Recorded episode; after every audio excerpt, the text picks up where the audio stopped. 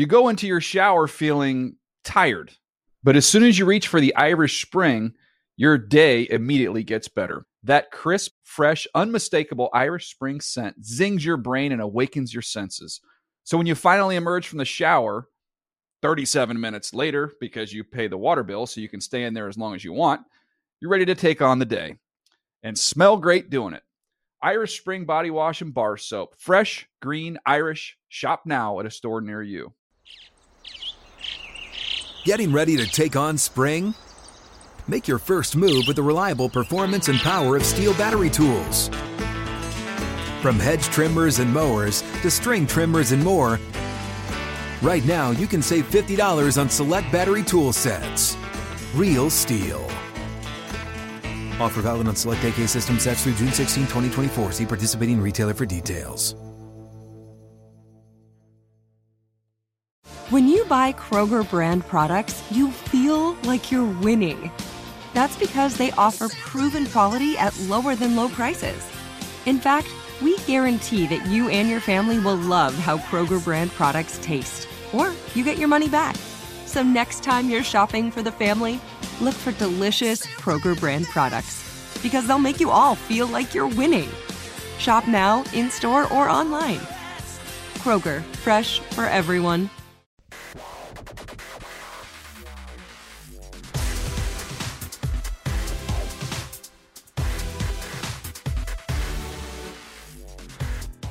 Fantasy freaks and geeks, what is up? This is not James Koh, but the whiz kid from Wisconsin running the show. James Koh, Marcas Grant, and Michael Fabiano all had to big time us with some TV duties this morning. So that means as we're closing out 2015, we're operating on a skeleton crew, but it also means we get to welcome Matt Harmon, not from West Virginia, and Matt, the franchise Franciscovich, into the podcast studio. How's it going, guys? It's going great. What's Uh, up? It's like the I don't even know. It's like the are we the B crew now? Does We're that- the we're the B we're the A team, bro. Yeah, that's what- A team. Yeah, we're the A team. I, I mean, that. people joked about me uh, pull, getting the Geno Smith treatment uh, on Fabs when he was sick for Fantasy Live. So maybe you guys are doing that on the podcast now. Maybe this is the beginning of something new and different and exciting. Yeah. Well, yeah. Once once everybody realizes this is the best podcast ever recorded for fantasy, I'm sure that we'll take over. Yes, it'll only be I agree. only be a matter of time until the Shadowy League figures are coming down and telling us that we, the three of us, have our own podcast instead. But no, we will miss those guys. We'll try to carry on in their stead. But uh, we have a pretty big show today, as always, uh, even though it's week 17, which you shouldn't be playing fantasy in unless it's DFS. But we'll get to that later. We'll recap the Monday night game first off. We'll get to a few top headlines. There's not as much going on in the fantasy world that we need to talk about. We'll hit a few waiver wire options, talk some matchups, and then lastly, since it's kind of uh, you know the year's ending uh, Friday night, basically with New Year's Eve or Thursday night, I don't know what day it is anymore. We're going to look back on 2015 and uh, talk about what we learned from what was a wild and sort of unconventional fantasy season, and spin a little bit of that into 2016 and what we can expect heading into drafts there. But first, as I mentioned, uh, we had the Monday night game. Bengals at Broncos. Harmon, you covered it. Uh, Jeremy Hill, Gio Bernard didn't do a lot on the ground, but AJ McCarron kind of got enough going through the air for the Bengals to be competitive. He hit AJ Green on a touchdown. And on the flip side, our boy CJ Anderson got it done for the Broncos. Ronnie Hillman did not. Uh, and the pass catchers did okay. But what were your takeaways from this game? Yeah, well, first off, with the Bengals backfield, I joked in the recap that I think the Bengals believe just because the weather's cold outside, they need to establish Jeremy Hill. He 19 Uh, carries to Gio's eight. Yeah, and, and Hill was just bad, and he's been been pretty bad all year. And I know that's kind of a crass way of putting it, but it is what it is. He's just not he's not aggressive. He's not hitting holes well, and you could see that last night. And it just made more sense to get Gio Bernard more involved because that's how people have beat the um, the Broncos defense in the past. You think about Charcandrick West, how he beat them out of the backfield. Same with DeAngelo Williams, who's more of like a elusive back, uh, like Gio Bernard is. I was surprised they didn't go with more Gio, but I think that's just the way they see things right now. Is that you know they want to keep kind of like a steady grinding offense with McCarron back there. So it was a pretty inefficient day from Hill all around. And, and I said, too, in the recap that uh, something's going to have to change with that backfield um, in order for either of these guys to recoup value uh, next season. Um, so those those two are going to be interesting next year. Yeah. The passing offense was pretty stripped down, too, with McCarron back there. He started off pretty hot, but could not sustain that. It's kind of that's kind of the book on him coming out of school was like if the game's on script, if there's a good running game, he can he can make throws, but Right. When you push him outside of structure, it was just it got bad. that that first that first highly structured first drive, as we always know, Yeah. those games are pr- those plays are pretty much designed coming into the game. He was excellent. He looked pretty good on his passes. He made a couple nice throws later, a couple bad throws, but as we were talking about the backfield, Jeremy Hill 19 attempts, 63 yards. He had negative two yards on two carries. Gio Bernard on the flip side, eight rushes for 14 yards, four catches for 29 yards out of the backfield. And then AJ Green, as mentioned, five for 57 with a touchdown. It was a pretty nice touchdown catch that he had. Yeah, AJ Green is super talented, as we all know, and I think there was a point i like mid-season where we were talking about c- can you even use AJ Green as an every week starter, and he, you know, he was he was not producing. He had a couple uh, single-digit games in a row, and he finished the season strong and sort of capped it off last night with icing on the cake with a nice touchdown. Yeah, that's for sure. So where do we how do we assess AJ Green moving into next year? He had five touchdowns in the last five games, four double digit fantasy points. He had the one one catch, thirty seven yard outing in AJ McCarron's first game. Uh, but what do you guys what do you guys think for AJ Green moving into next year? Back in the wide receiver one good graces, more in the wide receiver two area. Uh, It's tough to say because he did finish the season strong, but it's also probably not a coincidence that Eifert wasn't in the picture for a few of those games, including last night and the week before that. true. Um, so that's that's been the trouble with Green all along this year was that you know Andy Dalton made a lot of I've said this a lot this year, but Andy Dalton's made a lot of improvements, but he's still not the type of like 2013 Peyton Manning where he can make like four or five guys fantasy relevant on a weekly basis. And they have so many talented pass catchers there because Marvin Jones, I think Marvin Jones actually might be a free agent. So whether he, I'm pretty sure that's Let me true I'll check that right now. whether he resigns or not, if he is indeed a free agent, that's going to change things as well because it's just there's you know there's Jones, there's Eifert, and there's Green, and all those guys are talented and they need targets, but and then they also feed Gio Bernard out of the backfield, so it's almost like there's just too many talented guys on this Bengals offense for Green to be like a 170, 180 target player Yeah. in a season. But Jones is Jones is a free agent Okay. for for the record. So it'll be it'll be interesting to see if Dalton comes back having these improvements though if he can take an even another step. But you're right. I think I'd feel better about AJ Green more in that wide receiver two range Yeah. Next year. Um, and we'll get into how the next year's draft is probably going to shape up a little more with what we've seen. But on the flip side, the Broncos, Brock Lobster, Bosweiler, whatever you want to call him, uh, he did all right. Again, he came up when they needed him. Uh, put kept some drives alive, made some nice passes, hit his main targets, and Owen Daniels a bunch. I think he had seven catches actually in this game. But uh, what's our takeaway from this backfield too? With C.J. Anderson, nine rushes, 73 yards, a touchdown, looked far and away the more explosive, dynamic runner. Ronnie Hillman, on the other hand, nine rushes, 35 yards. Did have four catches for 37 yards out of the backfield though. Yeah, I mean, I don't know what to say about the Broncos' backfield anymore. I mean, I, I'm like always ready to cape up for C.J. Anderson anytime he does anything. You did just quite a bit on Twitter last night. Every time he touched the ball, you're like, "Oh, look, their best running back." Oh, Yeah, of course I said. Yeah, of course I said. You know, the, oh, good things happening when good things keep happening when they give the ball to their best running back, and then he got Fumbled. blindsided and fumbled on. I was like, oh, great.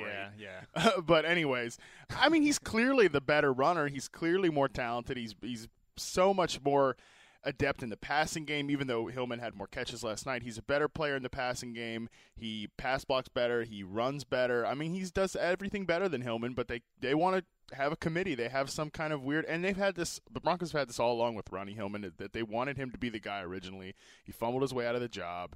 Then CJ came and took it when Ronnie got injured last year.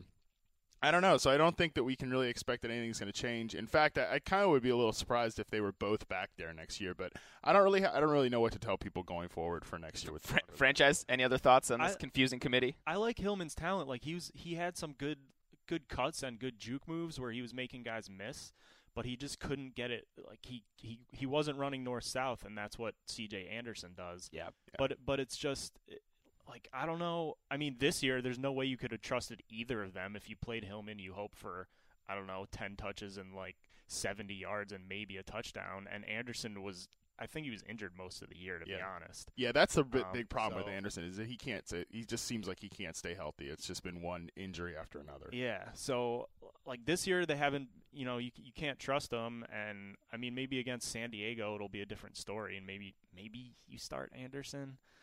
Yeah, I, I, I would. I guess I'd feel. I'd feel okay starting Anderson next week. Not so much about Hillman, but yeah, you're you're playing with fire because that backfield's going to be split.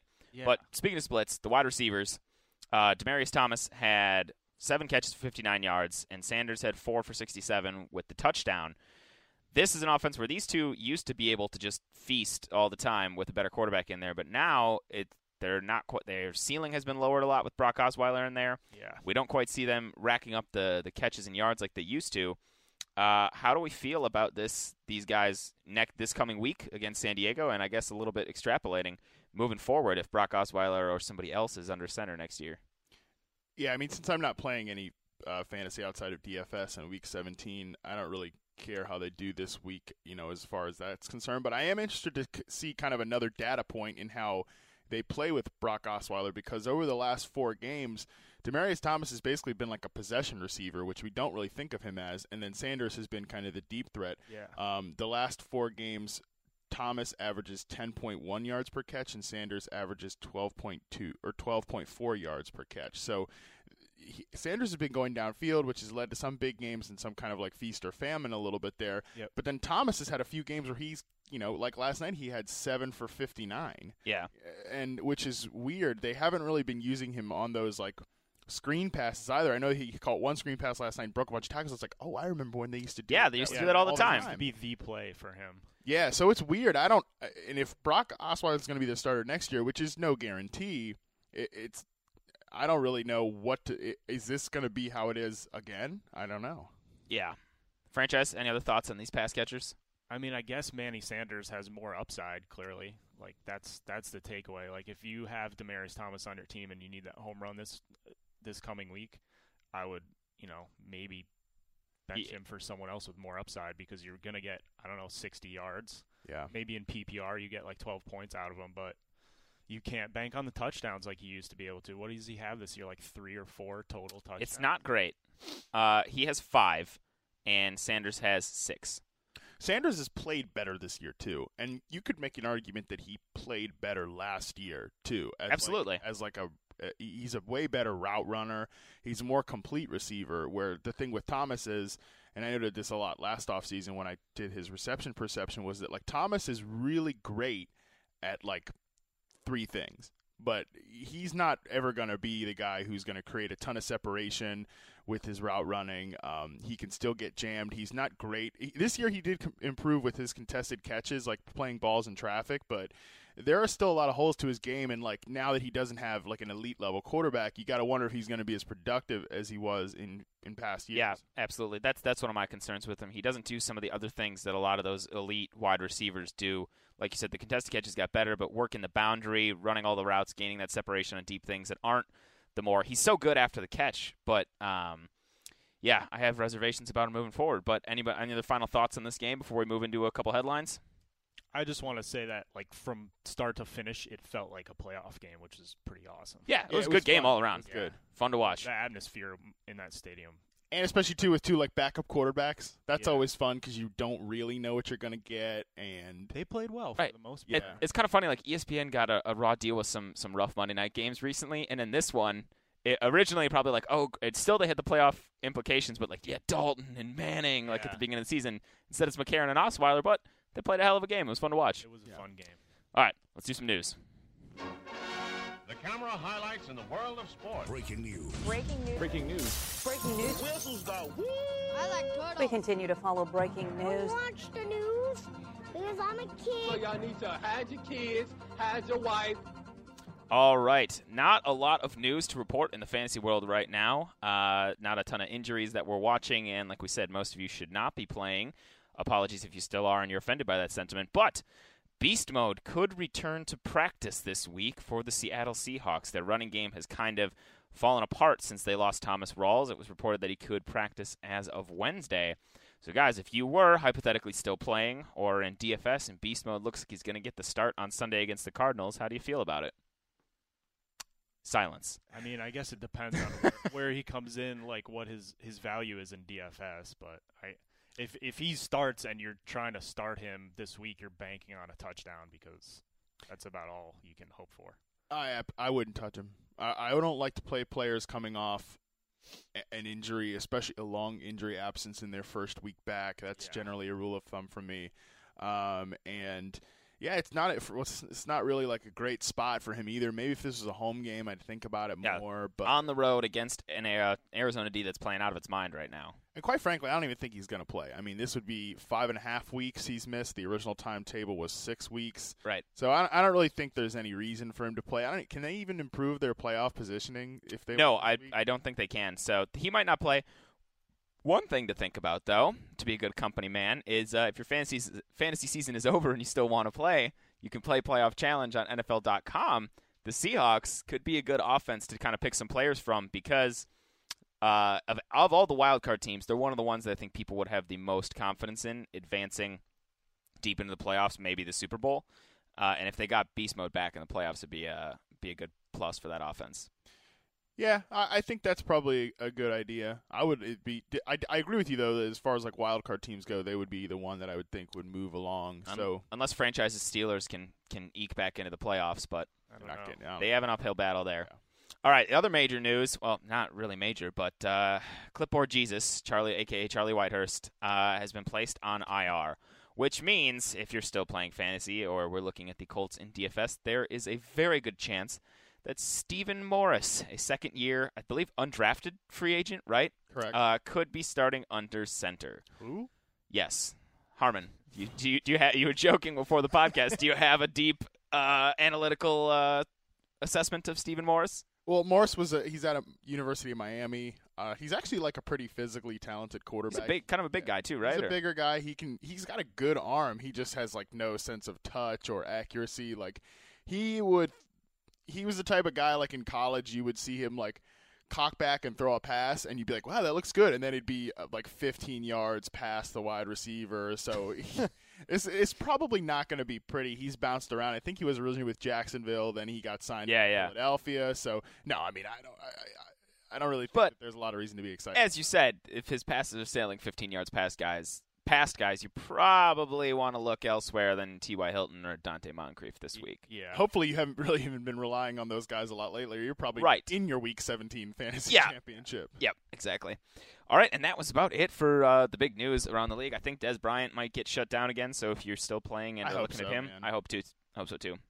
So they're gonna run like more tests on his foot and his knee. I'm like, what test? What Just Put him on the bench. Yeah, Yeah, you stink. You're not going to the playoffs. Just stop. I think they rushed him back to begin with. I think like they yeah. did too. promo, Typical like Dallas hubris. I think they rushed him back because like, oh, we got a shot to go to the playoffs. No, Well, you guys lost and- like You know, Dez is a crazy person. Like when he broke his foot or whatever, he was running like He's walk- half naked through the hallway with his teammates in that yeah. game, and the trainers are like corralling him, like, "No, Dez, Dez, come back, please." You- stop. foot is broke. You're going to shatter. Sit down. yeah, just sit down, man. so I'm sure Dez had something to do with that as well. Yeah. Uh, all right, real quick, some waiver wire options. Uh, how do we feel about Cameron Artis Payne now that Fozzie Whitaker's got the high ankle sprain? I mean, you were the one that watched that game this week. Did he look okay? I only he only got like what nine touches. Yeah, that was the weird part was that he looked pretty good, but the, and even like they came out the first drive and gave Fozzie Whitaker the first four carries. Like that first drive, it was pretty much all Fozzie. I think he caught a pass too, so it, it was like, oh man, like all the hope that Cameron Artis Payne was going to be, you know, the guy that didn't seem to be founded. But yeah, he. I think Fozzie has like a high ankle sprain or something, but he looked Yeah. ugly. He couldn't even like walk off. They the said it was a mild high ankle sprain for Fozzie Whitaker, which should lead to some more touches for Cameron Artis Payne. Yeah, and the, but the thing is, like uh, last game, that was part of the reason why I think they lost was that they didn't even like really try to establish the run, and they kept like Atlanta kept sending waves and waves of pressure. Vic Beasley actually had a really good game, and he's had a disappointing rookie year as a pass rusher, and but they never just they like never tried to like es- like establish a, a, a solid running game. But so they might get back to that, you know, in their last game. And I think this is a home game, so it, it's Yeah. definitely worth looking at. Home, Cameron ag- home against Tampa. All right, so Let's two let's get real, guys. Cam Newton is the Panthers running. He is kind of is. He's there. He's not like, and that's the thing. He's not really even a quarterback. yeah. He's, and that's like, well, obviously he's a quarterback, but like, he's not just a quarterback. He is like their offensive machine. He's Yeah. like Yeah. the engine that makes it all go. Which is, you know, why I I love Carson Palmer, and I wouldn't hate if they were co MVPs, but Cam Newton has to be some sort of MVP because.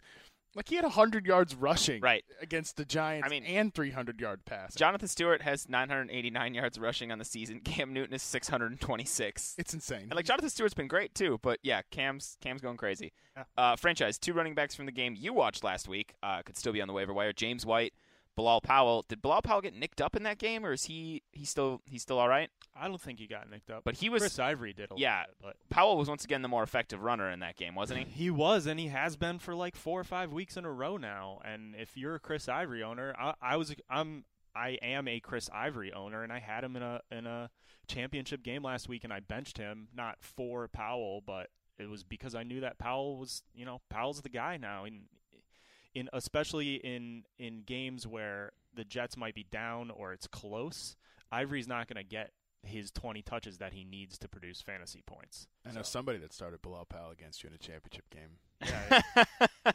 You that was you, wasn't it? It was. I actually was in one of those situations where I had Ivory and Powell, and I started Powell over Ivory Yeah. because I'd picked up Powell as a handcuff when Ivory was nicked up earlier in the year, and I was like, I feel better starting him. This week they play the Bills, which I have I'm having a tough time getting a beat on that game because the Bills have not looked great recently. But this is one of those stupid narrative Rex Ryan revenge Yeah. games. oh my god. So Bills lost. I think the Bills lost against the Jets earlier they did. this season. So No, the Bills Rex- beat the Jets. Oh no, they did. You're Remember, right. because Oh, the there's all the there's all those Rex Ryan gifs of him screaming a, a profanity and Right. like gyrating all around. Like, Oh yeah. Yeah. yeah, That was yeah. a. I think that was All a right, bad all right, game all for. Ryan Fitzpatrick, if I remember right. It was. It was a Thursday night game too. Oh, it was And- Color Rush, Yeah, it was it? Color Rush. They went. It was in, the one where people uh, couldn't yeah. see it because was the yeah. jerseys were all green and all red. The colorblind people couldn't tell which team was which. Oh yeah, but uh, as far as Bilal Powell versus Chris Ivory in this game, I do think like pass catching running backs and like you know, kind of slashing sort of running backs have been the guys to go with against the Bills. So you would think that is another Powell game. Yeah. Um, and I mean the Jets could blow the Bills out. The Bills are a really bad team and they're kind of folding from Yeah. the inside. But I do think it'll probably be competitive. Rex will get his guys up. You know, that's like li- you live by you live by the Rex, you die by the Rex, and like this will be a live by the Rex game where they get all up for this one because they don't have anything else to play for. And Right. all that. Yeah. Uh, and again, you can check out all these guys at uh, NFL.com slash waivers. I ended up writing, writing up 15 guys in total. Some uh, wide receivers to look at. Markus Wheaton, that Pittsburgh passing offense could rebound this week against the Browns. Not a bad look. Uh, Kamar Aiken, let's talk a little bit about him, guys. He's uh, he's been playing some pretty darn good football the last couple weeks and is still owned. His ownership percentage has climbed, thankfully, because uh, we've been writing about him for weeks over here. Um, but he is still available in just shy of 77% of NFL.com leagues. So Yeah, I, I watched that uh, Ravens Steelers game, unfortunately, on Sunday. But Sorry. Kamar Aiken, you know, he had he led the, the wide receivers and targets with eight. He had eight catches for 66 yards, and that's around what he's been doing every week. Um, even with Ryan Mallett under center, who looked like a competent NFL quarterback the other day, which is as much sad. as it pains How you is- to say, but- how is that possible? But um, I think Kamar Aiken, especially in PPR leagues, like you can't you can't bank on the touchdown, but he's going to get the volume and he's going to get you enough yards. right? He's got a real safe floor. He's Yeah. somebody I, I know. Harmon, you mentioned it too, but I've been I've been curious to watch him in the offseason more and like dive into that tape because I think uh, I think he might be might be a, a sneaky guy for next year. Yeah, absolutely. Um, he's a guy I really want to study this year or this off season, and he's been impressive. Like, and they've asked a lot of him. I think this is probably like he's led the team in targets pretty much since Steve Smith went out. Yeah, um, yeah. He's he's been kind of the guy they just funneled the offense through, and he's responded. I mean, he's had some solid games. I mean, he's not blowing up, of course, um, but it could like we were talking about this in in Slack chat yesterday. Uh, he pretty much could be. He might be the number two receiver to and Breshad. Well, he might be the number one, and Perriman might start opposite him. You know, he their first round pick who didn't play at all this year. Yeah, So he's definitely a guy they want to be a part of the offense in the future. So yeah. Yeah. Schaub- when Schaub was playing too, he had high praise for for Aiken too. So no, we remember your epic, uh, epic soliloquy with the on miracle, right? And actually, I wonder what was your miracle? You wanted him to it be was like top Kamar 10. Aiken would be a top ten fantasy wide receiver the, The last rest of the way? four weeks or something. uh, Well, well. I mean, he hasn't been terrible. He's in the top twenty-five. he He's had, just he had that big hail mary touchdown catch, which helped him out right. a couple Um, weeks ago. But Another guy that you want to look at too on waivers, in my opinion, if Cecil Shorts sits again, you got to play Washington. Nate Washington. Yep, he was on my list. Yeah, was he? Okay, that's good. I don't read the waiver column. That's fine. I'm just kidding. Thanks, bro. I'm just kidding. But no, uh, I mean Washington averages double-digit targets when Shorts is out. He's caught all of his touchdowns when Shorts is out of the lineup right? too. I think four now. Yeah. Yeah, so he's a guy that you want to look at for sure. The Texans' offense is clicking under With Brandon Weeden. Brandon Weeden. Ugh. who I put as kind of a YOLO streamer at the end of the article too. I was like, why not? If you're playing in Week 17, I might make a DFS lineup with Brandon Weeden just for If you had a DFS lineup with the, that was somehow like a super value triple stack with Nuke, uh, Washington, Washington, Weeden. and Weeden, yeah, yeah, that was a pretty good one. Did you call that a super stack? super stack. Trip, super stack or triple stack, you know, you can call it either. Um, Houston and then uh, Texans Don, super Dontrelle, Dontrelle Inman, one more wide receiver to look for. Um, Yeah. he's and been 11 targets. 11 targets. He's he's an athletic guy. He's he's a Mm-hmm. dynamic playmaker. He can be, but um, that Chargers offense just they need to get the ball to somebody, and he's like the top pass pass catching option, not named Danny Woodhead or Antonio Gates now by default. He's kind of like the Kamar Aiken of the Chargers. Now, one more interesting uh, interesting setup here, and this is something we could spin into our matchups discussion for some DFS picks just week 17 in general. Sam Bradford has actually been playing decently. He's he missed some big throws in that last game, but he's been playing better of late, and so has Zach Ertz. And this week, they they're both lower owned in NFL.com leagues, and this le- week they get to go up against the New York Giants, who I tweeted this yesterday. If they allow 197 passing yards, they will set a new all-time record for the most passing yards allowed in a single 16-game season. Their secondary has not been great. Yeah. The Eagles' passing offense has been clicking. Jordan Matthews has been doing stuff too. I kind of like both these guys this week uh, in this matchup. What about you guys? Harmon, we'll jump to you first. Yeah, I mean, it definitely seems like the offense is kind of sort of finding its footing here towards the end of the year. The passing offense, at Yes, least. Yeah. the passing. Well, yeah, the running offense is a complete, a complete dumpster fire. Um, that's what happens when you try to split your committee three ways. Um, but anyways, sorry, uh, personal pet peeve of mine. But uh, No, it's okay. The uh, Sam Bradford has looked pretty good. Zach Ertz has led the team in targets, I think, pretty much the last four weeks. He, Yeah. he got 17 last week, caught 12 passes.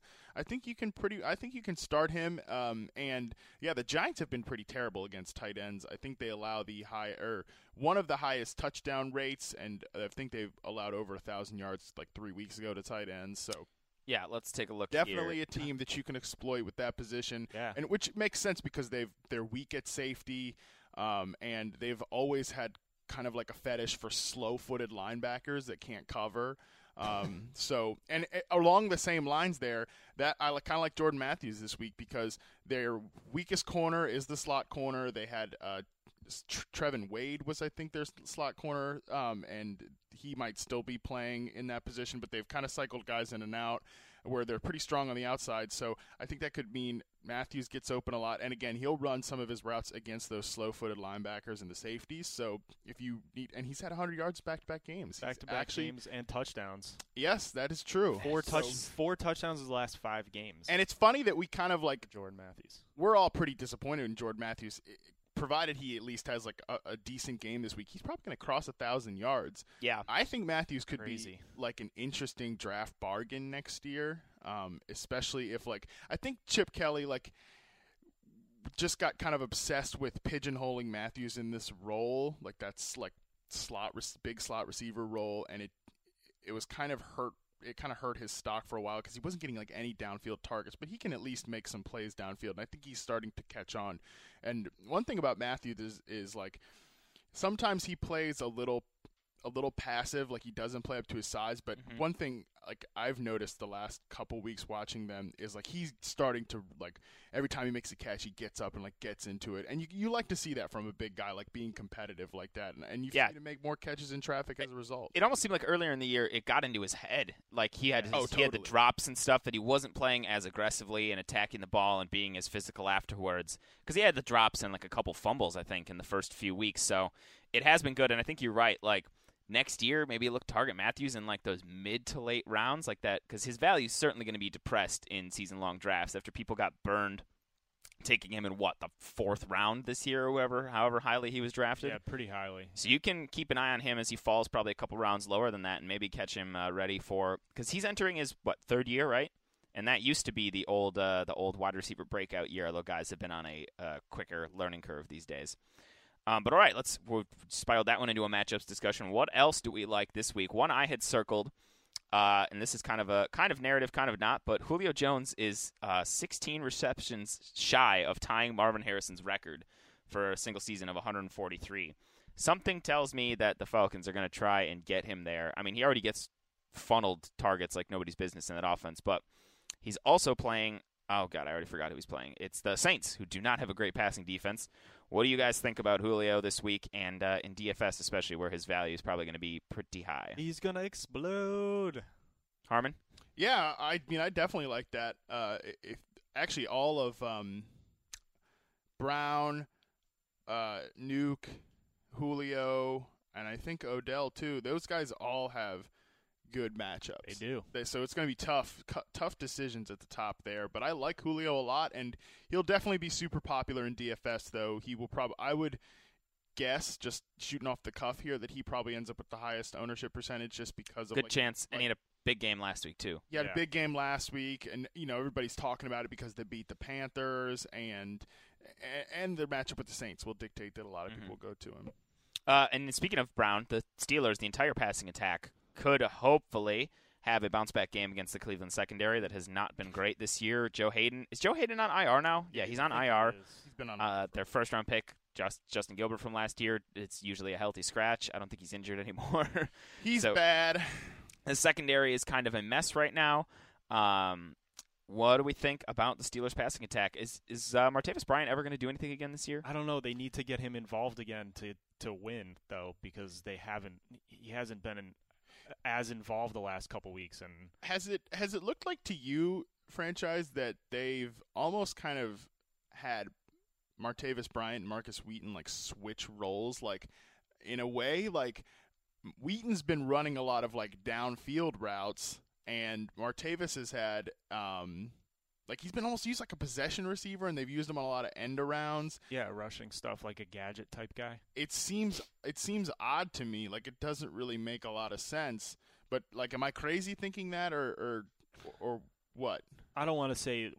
I don't know. I'm not saying that Wheaton's better than Bryant. No, Like, no, no. But yeah, I mean, Wheaton's Wheaton's been getting more looks and been having better fantasy games the last month, five weeks than Bryant has. And there was a point in the like mid-season where it was just like it was only a matter of time until Big Ben took a deep shot to Bryant for like an 80-yard touchdown. Yeah, they were That- taking that was- those routinely. Yeah, it was it was happening all the time, and I don't know. I haven't seen that happen in a couple weeks, and Bryant's fantasy numbers have suffered because of it. Of course, Antonio Brown is is keeping up his you know his pace of however eight or nine catches and 80, 90 yards a game. He had a kind of a down game last week, but so did everyone on the Steelers except DeAngelo Williams. Um, but I mean, I might start if I had Wheaton and Bryant on my fantasy team. I might go with Wheaton over Bryant this week. Oh my Oh, God, gross. that's crazy. Yeah, this is this. Is, I'm just looking it up now um, from Pro, Pro, Pro Football Focus Fantasy. Um, Markus Wheaton has a 15.1 average depth of target since Week 13. Martavis Bryant 9.8. Oh my God. That's so weird. Yeah, I don't That's know what they're- bizarre. They're, like moving away from what they've had success with. Yeah, it's confusing. Yeah. That's biz- wow. And I would I would need to look at that more deeply and watch the tape, but that's insane. Yeah. Um. Okay. Well, that makes me sad about Martavis Bryant. Uh, good thing my I lost in the championship in the league I have him in. One of them. I the did. other I did win in the other one. the other thing in that game is DeAngelo Williams will be a beast Yes, Yes. as usual. as Always. usual. Uh, another matchup I had circled: Jets Bills.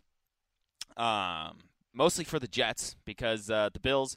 Their running backs both had good games last week, but are running into a Jets front that has been playing outstanding football. uh, which also makes me a little bit worried about Tyrod Taylor. Darrelle Revis has been healthy, so he could lock down on Sammy Watkins, who I'd be interested, Harmon, while you're on that, what Sammy Watkins' average depth of target has been, at least for the last like four or five weeks or so. I mean, maybe in general. It feels like they're not using him on a lot of intermediate routes, and it's mostly just deep shots, which feels like a disservice. But, anyways, You would be correct. His average depth of target for the last four weeks is 20.9.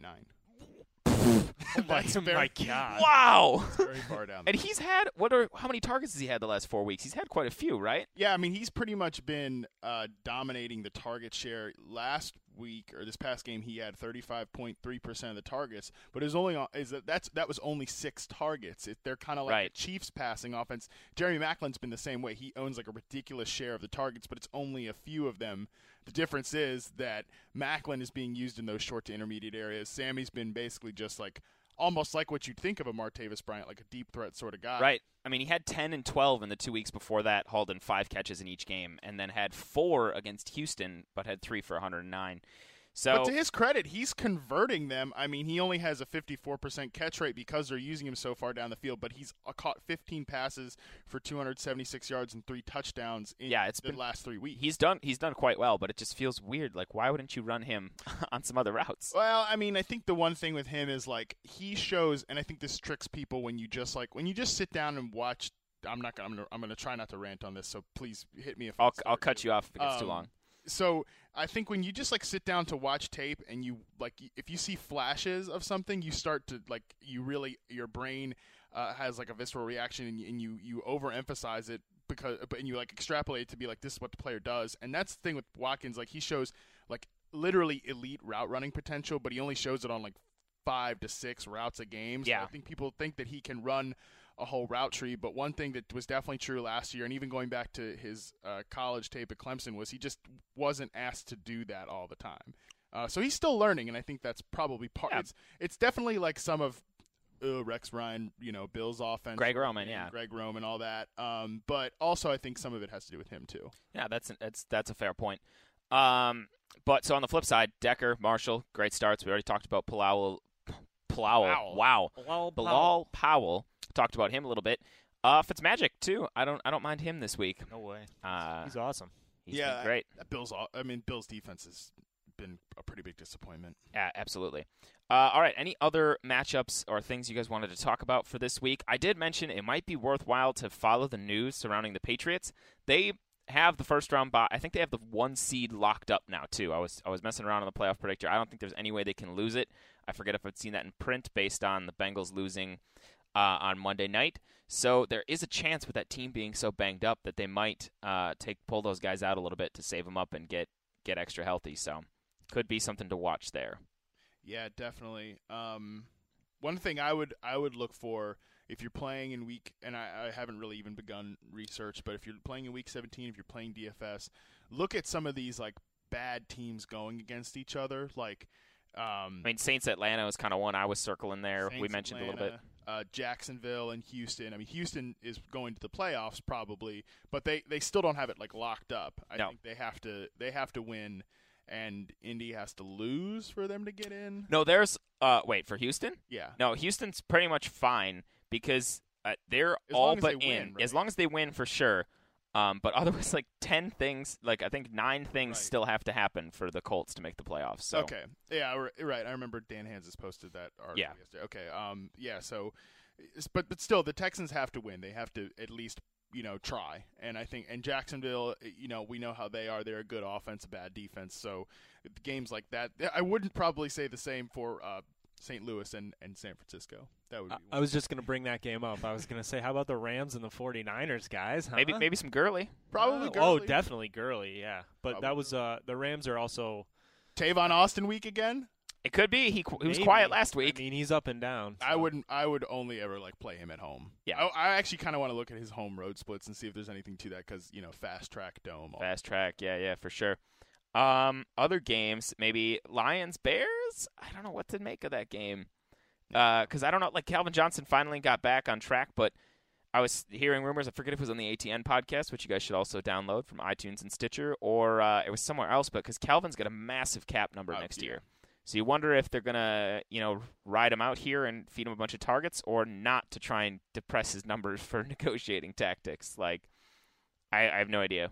Yeah, I was talking about that in the opportunity report too. Like I wonder, That might have been where I read it too. I wonder if he gets a bunch of targets just for the fact that maybe they want to showcase him in a trade. That too. Um, which I don't know if teams actually really do that if they actually put a lot of thought into that sort of stuff. But it would be kind of an interesting idea because, like you said, his cap number is massive. They're probably headed towards another rebuild, and I think that I would be kind of surprised. In my head, like a rational part of me thinks that he won't be back next year, but he's been a big player for them, so who knows? I mean, he he really is like the face of that franchise, though. Yeah, but he's like, I hate to say this, but like he's definitely not. He's not the same. He's not the same. He also hasn't been healthy. Yeah, He's been running on a bum ankle for weeks. yeah.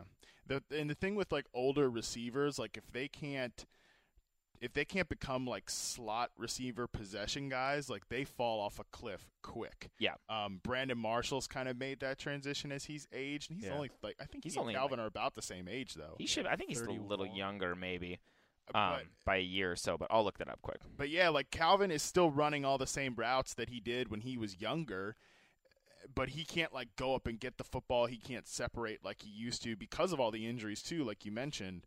So He disappeared like not this last week, but the two weeks Wow, prior. actually, Brandon Marshall is a year older than Calvin Johnson. yeah, I mean, I uh, figure Calvin's only like thirty. He's he's yeah, he's 30. He'll But- turn 31 next September. Yeah, but when he you start to lose some of those like physical, like I always think of because I'm from DC, I always think about like Santana Moss and how he Oh, used to be- yeah. he used to be like a, a, an elite like deep threat speed guy, but then like when he turned about 33, he turned into kind of like a Wes Welker like slot receiver sort of thing, and it extended did his career. Yeah, he did well with that for a couple years there. So those that's like the thing. If Calvin's going to be a good player going forward, uh, he needs to kind of he's, he's just been so bad in that role. He needs to kind of transform his game a little. I'm sure I'm sure he could though with his with his body and his skill set. yeah, he's still a huge red zone threat, and you know, Uh, we've seen Larry Fitzgerald do very well in a role Yeah, more like that in Fitzgerald is a- Arizona is right another now. Great example. true. All right, so that's pretty good for the matchups. If you guys have more specific questions, again, you can find us on Twitter at Matt Harmon underscore BYB, at Matt Franchise, and at Alex Gelhar. We'll also post our weekly matchups column on Thursday, I believe. We'll try and get that out on New Year's Eve, with probably a little bit more of an eye towards DFS than we usually do, since, again, playing in Week 17 is crazy. All right. Now, uh, as I said, New Year's Eve is Thursday night. The 2015 year is coming to a close, and for the most part, the fantasy season is done. And it has been a weird, weird season. Uh, most of the first round draft picks uh, were either huge busts, looking at you, Eddie Lacy, or suffered huge injuries. Uh, lots of uh, wide receivers changed. We had some breakouts. Uh, the quarterback landscape was a little different than we looked at. Uh, so basically, we're going to sit here and talk about for a few minutes to wrap up the pod before Daily Daps some of the things we learned, what we took away from this weird season, and how we're going to use that in our research, you know, going forward to plan and help all of you guys chase another title or come for your first title in 2016. So, uh, Harmon, I know you had a rant you were thinking of, and Franchise will, will give you a sec to think about what you want to talk about first. But Harmon, why don't you take the floor with your uh, your running back rant that you were going on a little bit yesterday in our uh, Slack client chat? Yeah, I was homesick yesterday and was just assaulting you guys in Slack. Like I, I just thought about this. Listen to me, but um, which is pretty much what I do all day on Twitter. Um, so I think we like really obsess about matchups too much in fantasy football, and especially at the running back position. Um, we we definitely you know we, we start targeting these teams like the Chargers this year, the Browns this year were teams that we consistently targeted. Um, however, sometimes I think if a running back has a bad matchup, we get too scared off, especially if it's like not an elite level player. Like if Adrian Peterson has a bad matchup, he's still playing. We get that, but like I think there are better indicators indicators to running back success, and uh, I I've talked about it with DeAngelo Williams a lot this year. That like volume and um, his overall like role in that offense was a better indicator than like if he had a bad matchup. We saw it like against the Ravens, you know. Right. The Steelers theoretically were going to attack through the air, but Williams had 150 total yards, I think, and probably I think more than that, six catches and two touchdowns. So and I think I learned the lesson the hard way with uh, Tim Hightower yesterday. Um, and I'm like I am li- I am literally ranting right now. I'm not getting to my No, point it's fine. We'll Um, get, you'll get there. like uh, Dave Feldman, our social media guy, came over and talked to us on Sunday, and he asked us Christine Michael or Tim Hightower, and I said Christine Michael because, well, for one, because I was just obsessed with the upside and the matchup against the Rams. I that was my big thing there. I was like, it's a better matchup against the Rams. Jaguars allow 3.5 yards per carry coming into Week 16, but in my head, like this thing that I've been thinking all along was that Hightower was the better play because a his team was projected to win by pretty much anybody out there. Like if as long as Drew Brees was playing, they were at home, they were going to win. Yeah. Like a, a team that's going to win most likely, and they're at home. That's a huge correlation to running back success. And like we knew Hightower was going to get the volume. Like we heard on Sunday, they were going to bench C.J. Spiller. He was going to be a healthy scratch, or well, they said he's not healthy, but whatever. We know that he is. they just didn't want to play him. Thanks, Saints. So, like, if you have a running back like a Tim Hightower, who's you know not an all star player, but he's also like he's fresh and he's playing pretty well lately, um, and they're going to get a ton of volume, and they're in like a favorable spot. Not necessarily the matchup. Like I said, the Jags have a tough run defense, but but they all but we knew the game was going to flow like be a positive game script for running backs if the Saints got a lead, which they did, and they were at home. I think like those three things are far better indicators to running back success So, than a matchup. Game script, So game script, being at home. game script and volume are just so much more are so much more favorable. And we even like I learned that lesson the hard way with Tim Hightower three weeks ago against the Bucs, where they had uh, where it was a bad matchup again. The Bucs have like had a top five uh, f- football outsiders DVOA run defense pretty much the whole year. Um, but Hightower got 27 carries. Yeah. He scored a touchdown, and had 90 yards. So again, that's like the same thing. If the team like the and the Bucs and Saints are probably like equal level teams, but again, like game script and volume, like those should be the things that we look. Those should be the box that we check off first when we're talking about running backs and matchup should be like and I know we all like everybody's got a great like you know some sort of system to, to determine matchups whether it's fantasy points against or you know whatever your system is Efficiency, yards per carry, whatever. yeah, Yeah, exactly. But I just think that we should look at those two things, like especially in DFS, one week sort of situation. Those should be the things we look at first. And like I said, I've, I learned that with with DeAngelo Williams, Devonta Freeman, Charcandrick West, and then I just Threw it all out the window. I screwed the pooch I mean- again with Tim Hightower this week. That- I still started him in a championship game, but I felt I felt bad that I had advised people to sit him pretty much all over the place. There, there are certainly cases for and against that. Like Devonta Freeman was one of the ones we should have picked up on that earlier when he was getting all of the volume and was in pretty favorable game scripts early on during his his torrid pace where he scored what was it nine, ten touchdowns in like five weeks. yeah, I mean, outside the matchups, they were all they were all good spots for him to perform well, and he did he did perform well with a massive amount of volume. On the flip side, there are situations like the Melvin Gordon case. Granted, he wasn't playing as good a football as some of these other guys, but like he had vol- he had good volume in positive spots for that offense, but just Yeah, but did San Diego like ever have a good game script? You know, like that's the team. Like you can't really trust a a, a bad football team like Right. that, that has bad.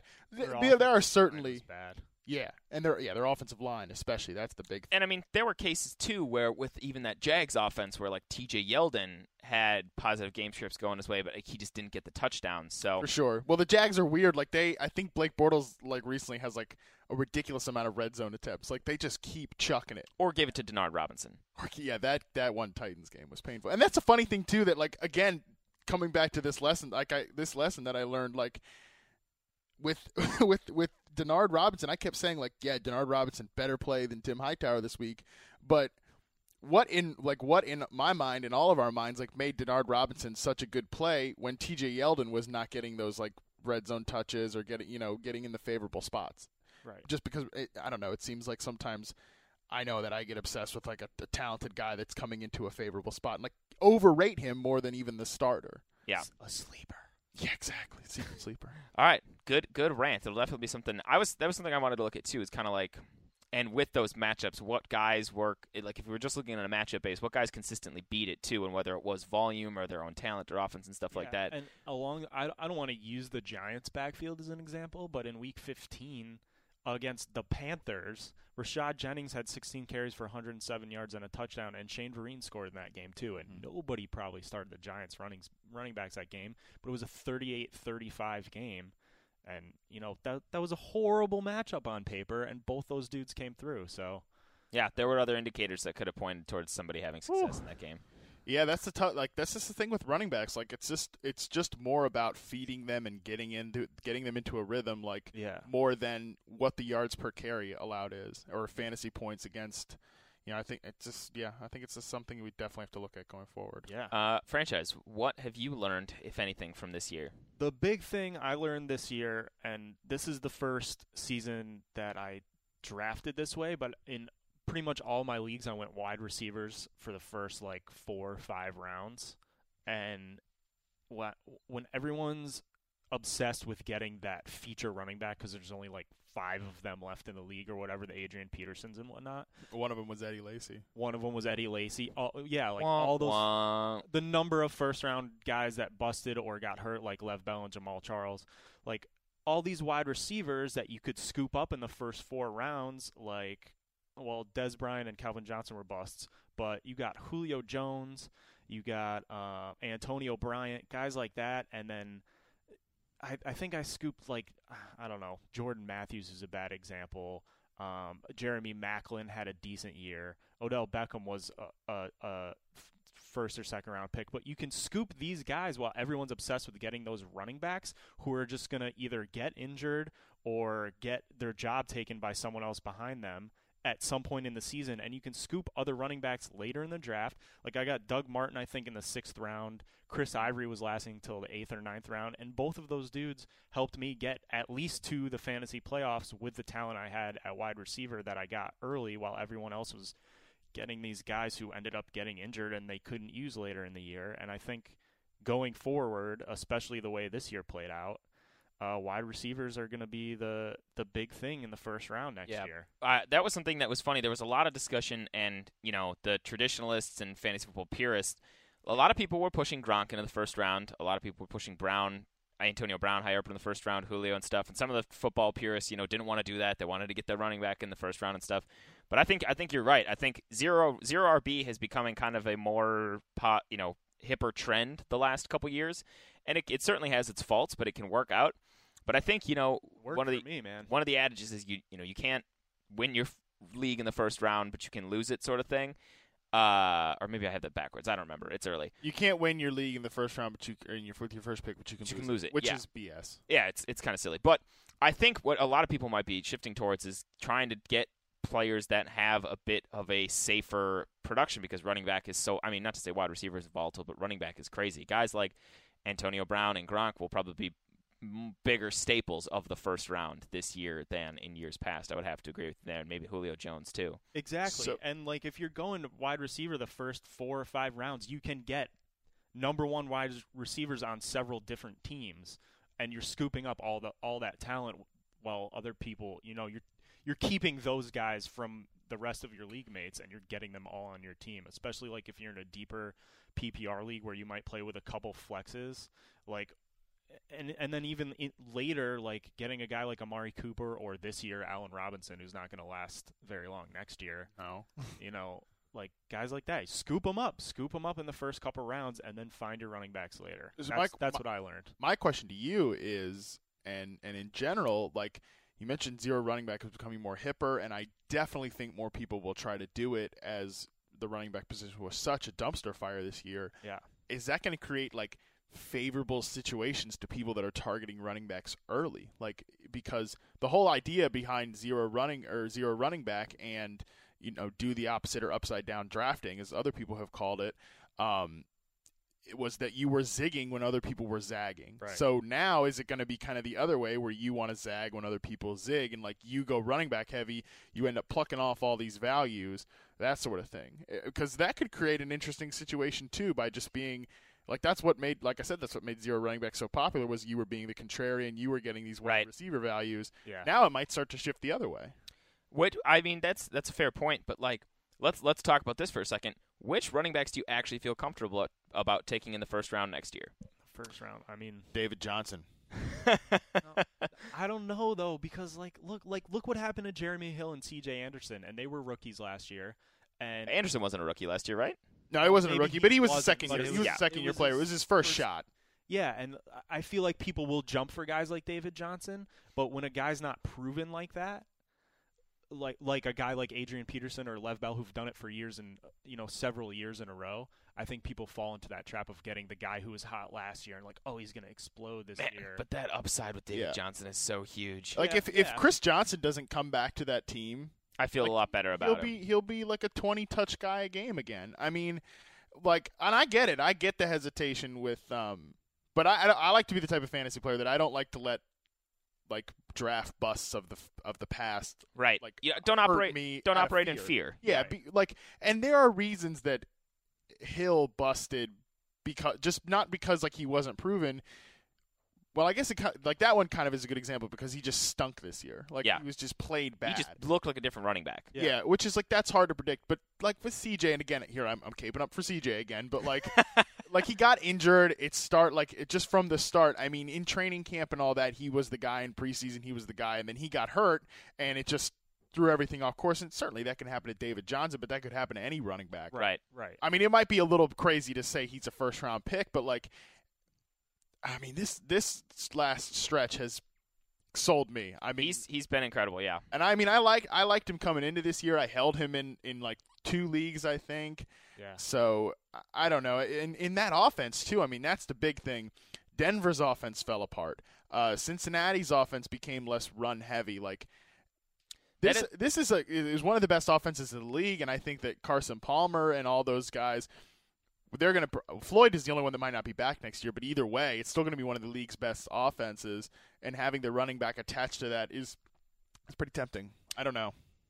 But but uh, other guys too. Yeah, yeah. Le'Veon Bell is I think will still go in the first round even Yeah. with the injury. Yeah. Gurley, A- Adrian Todd Gurley, Peterson. Adrian Peterson. Adrian Peterson will go in the first round Well, until he's you, dead. You think Devonta Freeman is a first round guy? I wouldn't. No. I wouldn't touch him. Not a I- chance. Like no. Not for me. Yeah, I mean that's again we just talked about volume. Like that's really what's been keeping him afloat lately. And that's- the volume. That's a huge question mark. Is I mean, Tevin Coleman has not looked as good, but this regime invested what a third round pick in him last year, so they might try to get him more involved. Freeman's uh, going to be entering. Is Freeman entering a contract year next year? I think so. I think so. I think or no.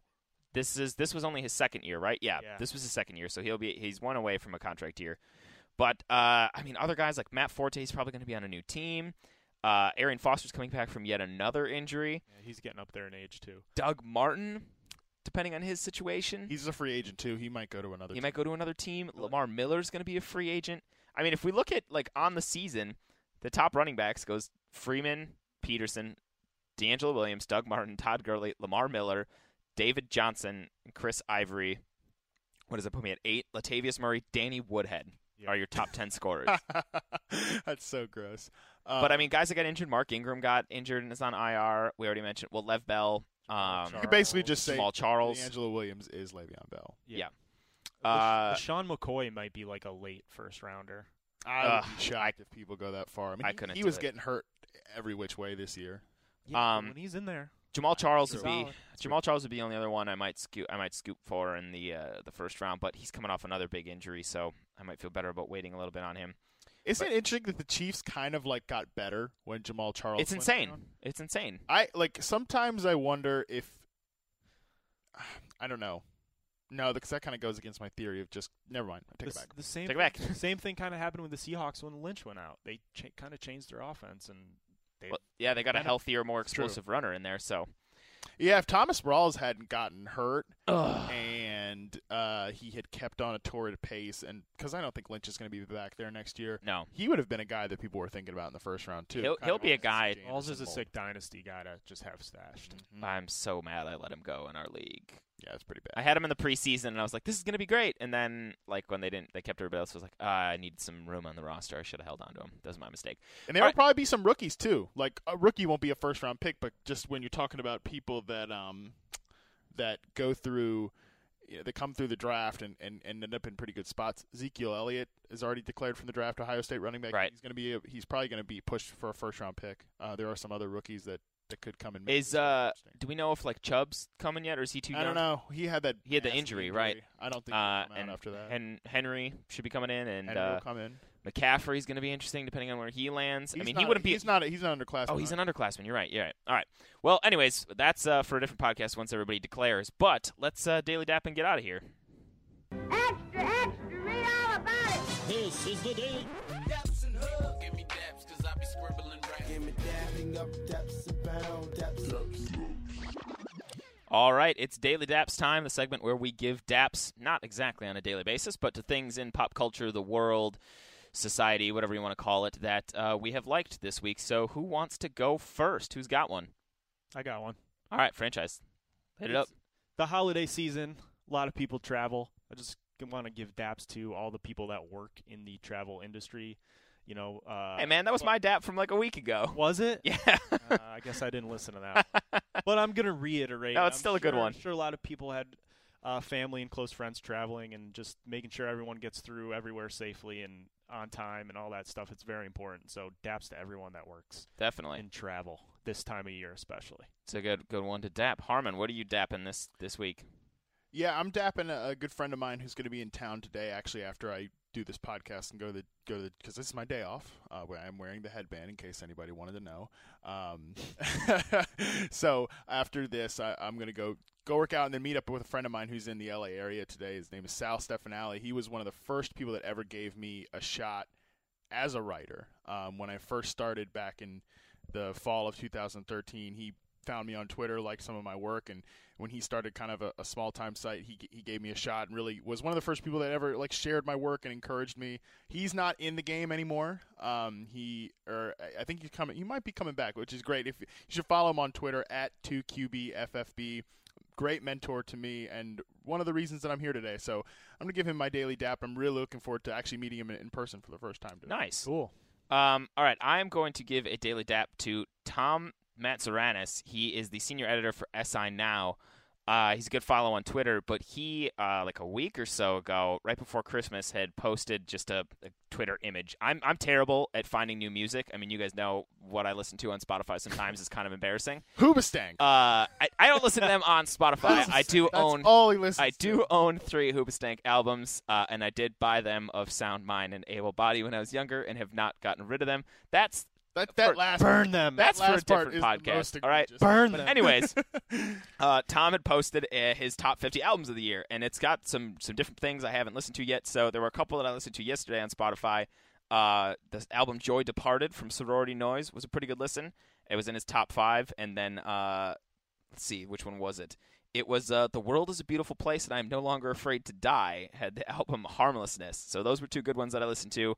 Uh, you can find him on Twitter at the Mantz, M A N T Z, if- and you can scroll back through his timeline to find that list. But it's a pretty solid list. And uh, as somebody who has trouble finding music, aside from things that franchise or others tell me, uh, it was a good place for me to start trying to find some new people to listen to in 2016. So Nice. daily dap to Tom Mantzouranis. Apologize if I butchered your name on the podcast, but that should do it for us here on the Fantasy Live podcast. Interesting one with just the youngsters here, but uh, for I'm Alex old. Gelhar, Yeah, Matt Harmon, old. and Matt Franciscovich, we will see you next week. Happy New Year.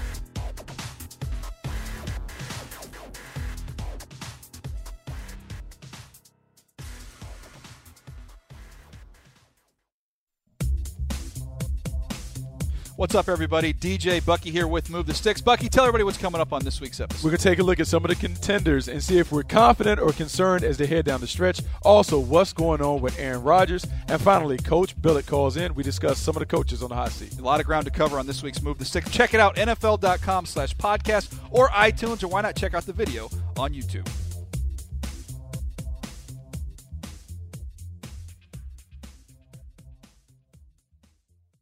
You go into your shower feeling tired, but as soon as you reach for the Irish Spring, your day immediately gets better. That crisp, fresh, unmistakable Irish Spring scent zings your brain and awakens your senses.